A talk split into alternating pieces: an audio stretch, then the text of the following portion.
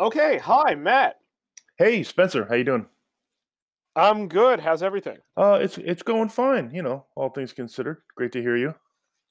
Uh, same here. Um, I'm really excited to talk about what I think is a just landmark piece in foreign affairs that you wrote about the legacy of the war on terror and what it continues to be long after the elite foreign policy class has Mm. gotten tired of playing 9/11 warrior. Thank you. Yeah, no, I'm I- I'm glad they published it. I'm glad to, to get some of these ideas out ideas out there, as I've, I've mentioned um, uh, just on Twitter today and, and previously. I mean, your work has been really formative in this as well. I think you've been one of the folks who've been who've been chasing this story down for a very long time. So uh, great to chat with you about it. Definitely same. Um, so why don't uh, we go through uh, the main points of your piece and, and really what's the main argument you're hoping to get across to people? Sure. I mean, the, the main argument is just that that we need those of us who who think and talk and make U.S. foreign policy really need to reckon with the costs and consequences of nearly 20 years of the war on terror. Um, these consequences have been disastrous for the for, for the Middle East region, for the world, frankly, in terms of destabilization um, of that region. Hundreds of thousands of people killed, millions made refugees, deepening sectarian conflict, the entrenchment of repressive regimes, um, and you know we see the impact in in Europe in terms of of migrant flows and the way that's contributed to kind of a, a xenophobic politics, and we also see it here in our own country. Um, not not only in terms of, of the politics, but the way that we've allowed our civil liberties to be eroded in terms of surveillance, detention, stigmatization, and suspicion towards non-white populations, particularly Muslim and Arab citizens, um, but also, as we saw very starkly over the past few months, the militarization of our own cities as police responded to civil rights protests with all this surplus military gear and, and, and overly violent repressive tactics that that inflamed the protests rather than de-escalated them. Um, you know, I think the the war on terror, as I as I talk about in the piece, was seen by a lot of Washington interventionists, um, both conservative and liberal, as a kind of unifying national project to underpin benevolent global hegemony. hegemony. That's a term that was was raised by the authors of um, uh, Bill Kristol and, Robert Kagan back in the 1996 article in Foreign Affairs.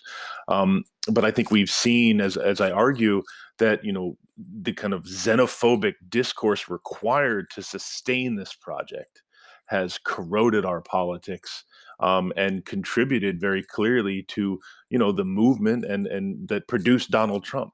Um, and the movement continues to support him. So I argue that we really need to confront all of this and not simply move on to imagine that we can return to normalcy, but think through how these last 20 years of war have changed us, um, you know, because there's always going to be some new global conflict on offer in Washington as, you know, the new unifying national project, whether it's China or Russia.